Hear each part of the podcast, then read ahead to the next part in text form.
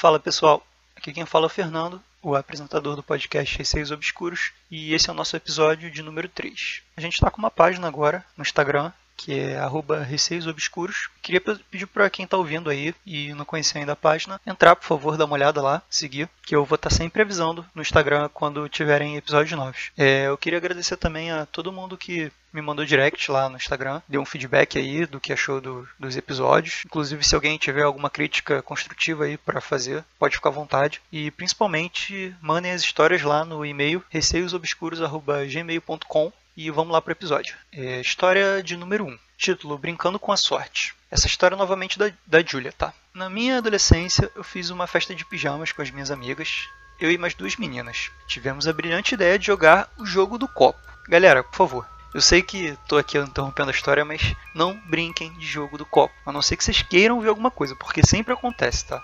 Então vamos lá. Começamos a jogar e o copo se mexeu. Todo mundo falava, não fui eu. E eu comecei a sentir minha mão gelada e meio dormente como se estivesse dentro de um balde de água fria. Bem possivelmente, nesse momento, o espírito já estava com a mão no copo, né, em cima da mão delas, e por isso estava essa sensação, né?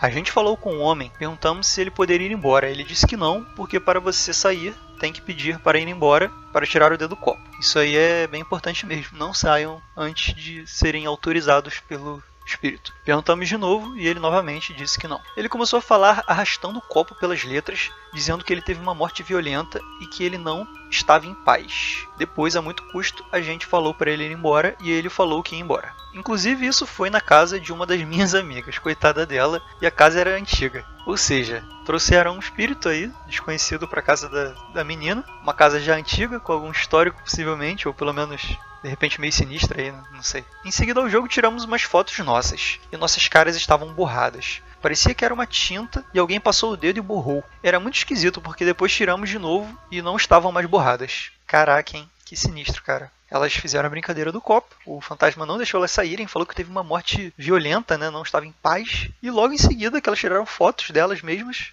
o rosto dela estava borrado. Assim, não acho que seja mera coincidência, não. Acho que realmente teve alguma coisa aí bem sinistra nessa história aí. Crianças não brinquem de jogo do copo. Bom, é isso. Vamos para a história de número 2. O título da história número 2 é A Criatura. Essa história é do Pedro, tá?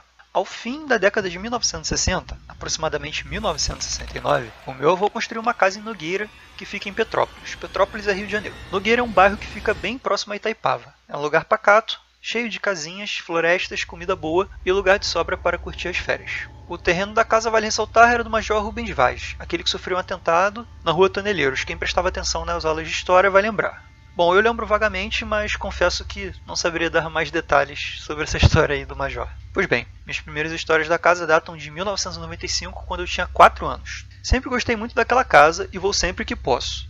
Passei alguns dos melhores momentos da minha infância e adolescência por lá e também alguns dos mais estranhos. É, é um sentimento meio contraditório, ao mesmo tempo que foi um lugar bom, por um ponto foi um lugar ruim, né? Porque, pelo visto, passaram. Ele passou por coisas estranhas aí na, na casa. Ainda pequeno, por volta dos meus seis anos, comecei a experienciar coisas esquisitas naquela casa. No início era apenas uma presença, mas com o tempo ela foi ficando mais e mais presente. Quando ficava de noite, eu costumava ter uma sensação esquisita e desagradável, como se houvesse alguém junto a mim, em todos os momentos em que eu não estava com a minha família por perto, e não era algo leve, era forte demais para ser ignorada. E, gente, focando aí nessa parte que ele diz que havia uma presença perto dele quando ele estava sozinho, ou seja, quando ele não estava com a família por perto, e era algo pesado, ou seja, era algo possivelmente né, vendo aquela criança ali de seis anos é, vulnerável, e ainda aberta aquela comunicação, né, que existe das dizem que as crianças têm uma certa sensibilidade, né, maior do que o dos adultos, e aquele esse tal, esse tal essa sensação esquisita, né,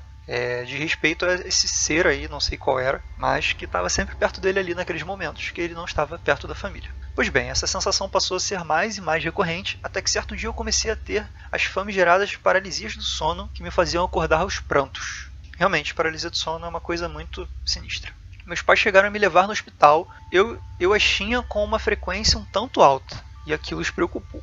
Por volta desta época, coisas além da presença começaram a se manifestar. Vultos, vozes, luzes piscando. Acho que você já deve ter pego a ideia.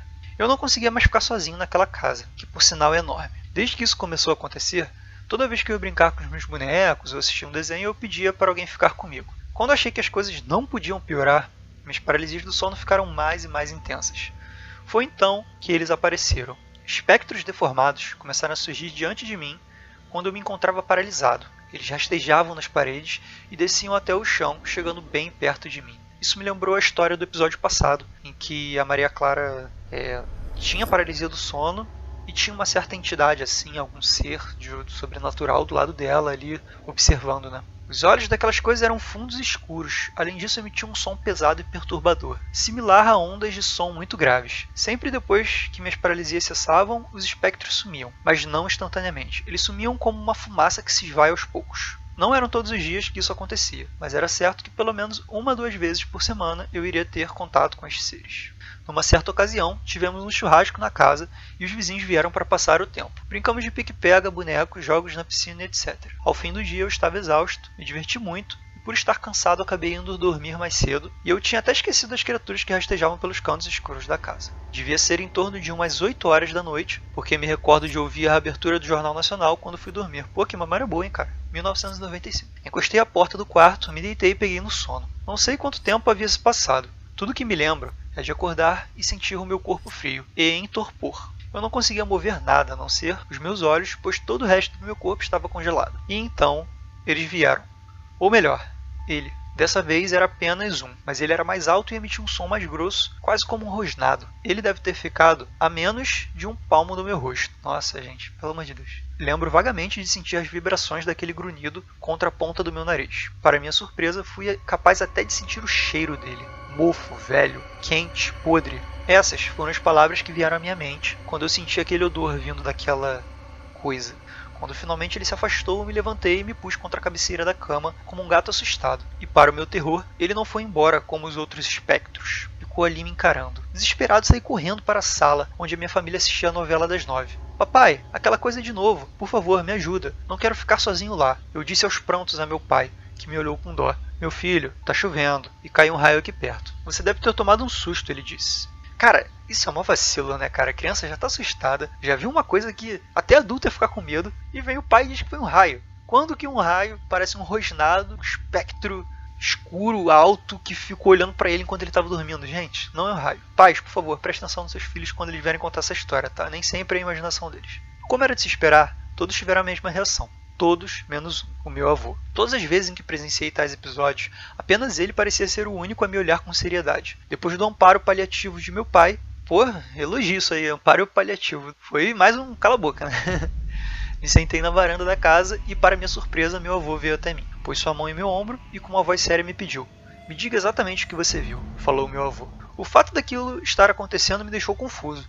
Eu não sabia se ele havia simplesmente se compadecido ou se realmente estava me levando a sério. Mas afinal, que escolha eu tinha? Lhe contei tudo exatamente como havia acontecido. Meu avô então me levou até o corredor que ligava a sala ao meu quarto e apontou para o teto do corredor. Quando olhei para onde apontara seu dedo, meus olhos se arregalaram e minha espinha gelou. Foi aquilo que você viu, não foi? Perguntou meu avô apontando para o teto. E ali estava ele, quieto e com olhar fixo em nós. O espectro rastejava lentamente no teto, nos mirando com seus olhos sem fundo. Ele não vai te fazer mal, eu vou cuidar disso. Amanhã você vai poder dormir sossegado, ele disse. Curiosamente, fiquei um bom tempo sem ver ou sentir nada. Depois de algum tempo, achei que fosse tudo da minha cabeça, mas no futuro eu viria a entender que não, não era. Um pouco antes da sua morte em 2014, meu avô me revelou que, ao escavar a piscina da casa, achou pertences, itens e outros achados na escavação, mas algo preocupou uma caixa de madeira com palavras entalhadas em uma língua que na época ele desconhecia. Quando finalmente conseguiu decifrar o que estava escrito na caixa, ele ficou sabendo que a língua talhada ali era hebraico. E as palavras diziam basicamente o seguinte: jamais abra a caixa. Foi então que ele me contou sobre a caixa. Não lembro ao certo a idade que eu tinha quando fiquei sabendo disso. Abre aspas. Sabe o armário daquele quarto? É, lá que estava a caixa. Não bata o armário. Nunca tente abri-lo e nunca provoque o armário. Fecha aspas. Foi a fala do avô dele. Durante minha adolescência, eu voltei a experienciar o que me assombrava durante a infância e em 2014, quando meu avô se foi. A casa passou a ser palco de atividades como nunca antes. A caixa ainda está lá, e por causa dela, coisas do outro lado cada vez mais chamam aquela casa de lar. Sim, eu ainda frequento aquela casa e vou continuar a frequentar. Mas hoje em dia, ao invés de tentar interagir com seja lá o que estiver por lá, eu simplesmente ignoro. Você pode não acreditar em nada disso, mas saiba de uma coisa: Não acreditar em espíritos não vai te livrar deles. E sim, isto é um relato, não é uma história. Bom, cara, uma parte me intrigou bastante, vou voltar lá, tá? A parte em que ele vai falar com o avô e o avô diz assim: Foi aquilo que você viu, não foi? E aponta para o espectro. Gente, que isso? Porque toda história, assim, o que acontece? Toda história costuma ser assim: a pessoa vê uma coisa, tá? Ela sente muito medo daquilo, vai, fala com alguém e ela não vê mais aquilo. As outras pessoas não veem aquilo. Claro, existem eventos em que todo mundo viu uma, uma coisa em específico, mas assim, é, na maioria das histórias é isso. É um evento em que, quando você está sozinho, você presencia alguma coisa. Mas nesse caso, que inclusive ele diz né, que deu um gelo na espinha dele na hora que o avô apontou para aquilo, também me deixou bem, bem mexido, porque o avô dele, com tanta facilidade, vê aquilo, presenciar aquilo ter noção de que aquilo está ali e de que ele consegue fazer alguma coisa, porque ele disse, ele não vai te fazer mal, eu vou cuidar disso. Amanhã você vai poder dormir sossegado. Então assim, realmente o seu avô ele merece parabéns aí pela atitude dele, né? De primeiro ter acreditado numa criança, até porque ele mesmo possivelmente via esse tipo de coisa, e também por ele ter tomado uma atitude, né? Para te, te fazer bem, né? Para te deixar bem naquela situação. Pelo visto, até o seu próprio pai, né? Não acreditou naquilo, ou mesmo pode ser uma pessoa cética, né? Eu não vou dizer que, que o seu pai não acreditou por maldade, longe disso. Eu acho que ele é só uma pessoa cética, possivelmente muito ligada à ciência, né? E que ele não deve ter acreditado naquilo, ainda mais vindo de uma criança de 6 anos, que normalmente tem muitas fantasias, né? E é isso. Vamos para a próxima história. História de número 3. Vovô, boa noite. Meu nome é Maria Clara, podem falar meu nome, e eu sou de Nova, Nova Friburgo, região serrana do Rio de Janeiro. É a primeira vez que eu escrevo e-mail para um podcast. Espero que minhas histórias sejam o que procuro. Muito obrigado, Maria Clara, por escrever esse e-mail, tá? Fico feliz que você tenha enviado esse e-mail aqui para o podcast. Pessoal, todas as histórias que vocês estiverem enviando aqui pra gente são válidas, tá? Não importa se, se for uma história menor, se for uma história maior, se for uma história que envolva de, de fato você ter visto algo, ou você ter sentido, ou você ter é, simplesmente presenciado alguma coisa se mexer ou algum barulho estranho, enfim. Eu acho que assim, toda história tem o seu valor, tá? Então, por favor, podem enviar, fiquem à vontade e vamos lá. Quando minha mãe estava grávida de 5 meses da minha irmã, o meu avô morreu. Ele trabalhava em uma agência de turismo e morreu na divisa do Brasil. Não me lembro com qual país. Seu caixão chegou lacrado. Ninguém conseguiu vê-lo para se despedir. Minha mãe morava com meus avós na época. Quando minha irmã nasceu, nossa, é bem triste essa questão aí, né, do, do avô dela ter chegado e já com o caixão lacrado deve ter sido horrível, assim, não poder vê-lo, né, para se despedir e tudo mais. Minha mãe morava com meus avós na época. Quando minha irmã nasceu, eu tinha um ano. Minha mãe estava deitada na cama e minha irmã no berço. Eu me subi no berço para olhar para minha irmã, olhei a porta e disse assim, ainda olhando para a porta: Olha, vovô, é o neném. Vem aqui ver o neném, vovô. Minha mãe se assustou, olhou para a porta e não tinha ninguém. Ela ficou com muito medo. A minha outra história é mais ou menos da mesma época. Essa é um pouco mais curta. Eu ainda devia ter um ano na época. Um dia eu peguei minha cobertinha de dormir e disse para minha mãe que eu queria ir para a laje. Isso já era de noite. E ela me perguntou o porquê e eu disse que queria ir dormir com o vovô, que ele estava lá em cima sozinho com frio, e quando ela não deixou, eu comecei a chorar e pedir para dormir com o vovô. Nessa época, que meu avô morreu, eu e alguns primos meus menores, iguais a mim, tivemos esse tipo de experiência de vê-lo. Então, Maria Clara, é, sobre a história, eu não posso dizer que foi uma experiência ruim, né? Porque era o seu avô, imagino que todo mundo gostasse dele e que ele quando voltou, né, para ver vocês, tanto você quanto seus primos, né, que você citou que seus primos também tiveram esse tipo de experiência nessa época. Acho que ele quis, ele estava com saudade, ele quis voltar para ver vocês. O seu avô, ele chegou a ver a sua mãe grávida, mas ele não conseguiu conhecer a sua irmã. Então nesse momento que você disse, olha vovô, o neném. Eu acho que ele queria ver a sua irmã, sabe? Ele queria conhecê-la. Então, assim, eu poderia dizer que a experiência foi sim uma experiência positiva, né? Apesar de ter lidado aí com um mundo sobrenatural, né? Bom, história de número 4. O título da história é Toque Toque. Há alguns anos atrás, antes de começar a namorar, tenho 4 anos de namoro atualmente.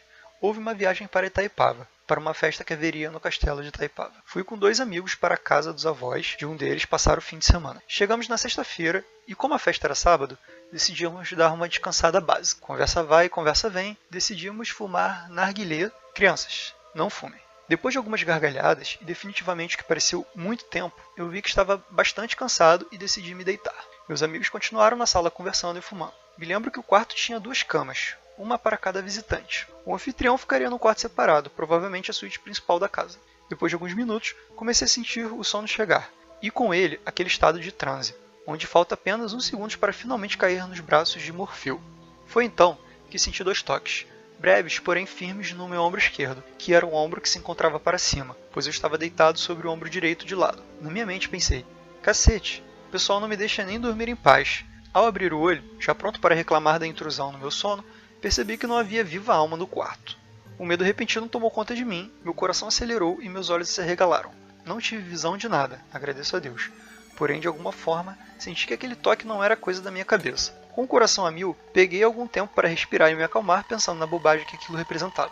Gente, eu já teria pulado fora desse quarto e ido ficar com meus amigos, porque sinceramente, não dá para ficar num quarto depois de alguém ter tocado no seu ombro e não ter ninguém no quarto, independente de não ter visto nada. Dados uns 10 minutos de respiração profunda, consegui me acalmar, mas estava em um estado de alerta quando tentei pegar no sono novamente. Foi o que eu disse, era melhor ter ido para a sala. Talvez não tenha sido uma boa decisão, pois alguns segundos depois, dois toques, os mesmos que havia sentido minutos antes, deram ar da graça no meu ombro. Levantei e, sem olhar para trás, fui para a sala conversar com os meus amigos pelo resto da noite. Quando perguntado por que não havia dormido, uma simples resposta de sem sono foi a desculpa necessária para restabelecer a conversa com os chapados. Bom, cara, é... eu teria feito isso já no, no primeiro toque que você sentiu, e nunca teria ficado ali naquele quarto depois disso. Então, assim, acho que você foi bem corajoso ali de parar, respirar, fingir que nada aconteceu, porque eu acho que eu teria deitado no sofá mesmo e tentado dormir na sala com o pessoal, porque não tem condição não. Bom, pessoal, é, esse foi o episódio de hoje, relembrando o nome de cada um que escreveu a história, tá? A primeira história foi da Julia, novamente. A Julia me enviou uma história no episódio passado. Ela foi a primeira história do episódio passado. Muito obrigado, Julia. A história de número 2 foi do Pedro. A história de número 3 foi da Maria Clara e a história de número 4 foi do Léo. É, muito obrigado a todos vocês que enviaram a história para mim. E para o pessoal aí que está ouvindo e gostou do podcast, eu peço encarecidamente que me enviem mais histórias, tá? Vou relembrar o e-mail, receiosobscuros.gmail.com. O e-mail está escrito na descrição também, caso alguém queira copiar. E um beijo a todos e até o próximo episódio.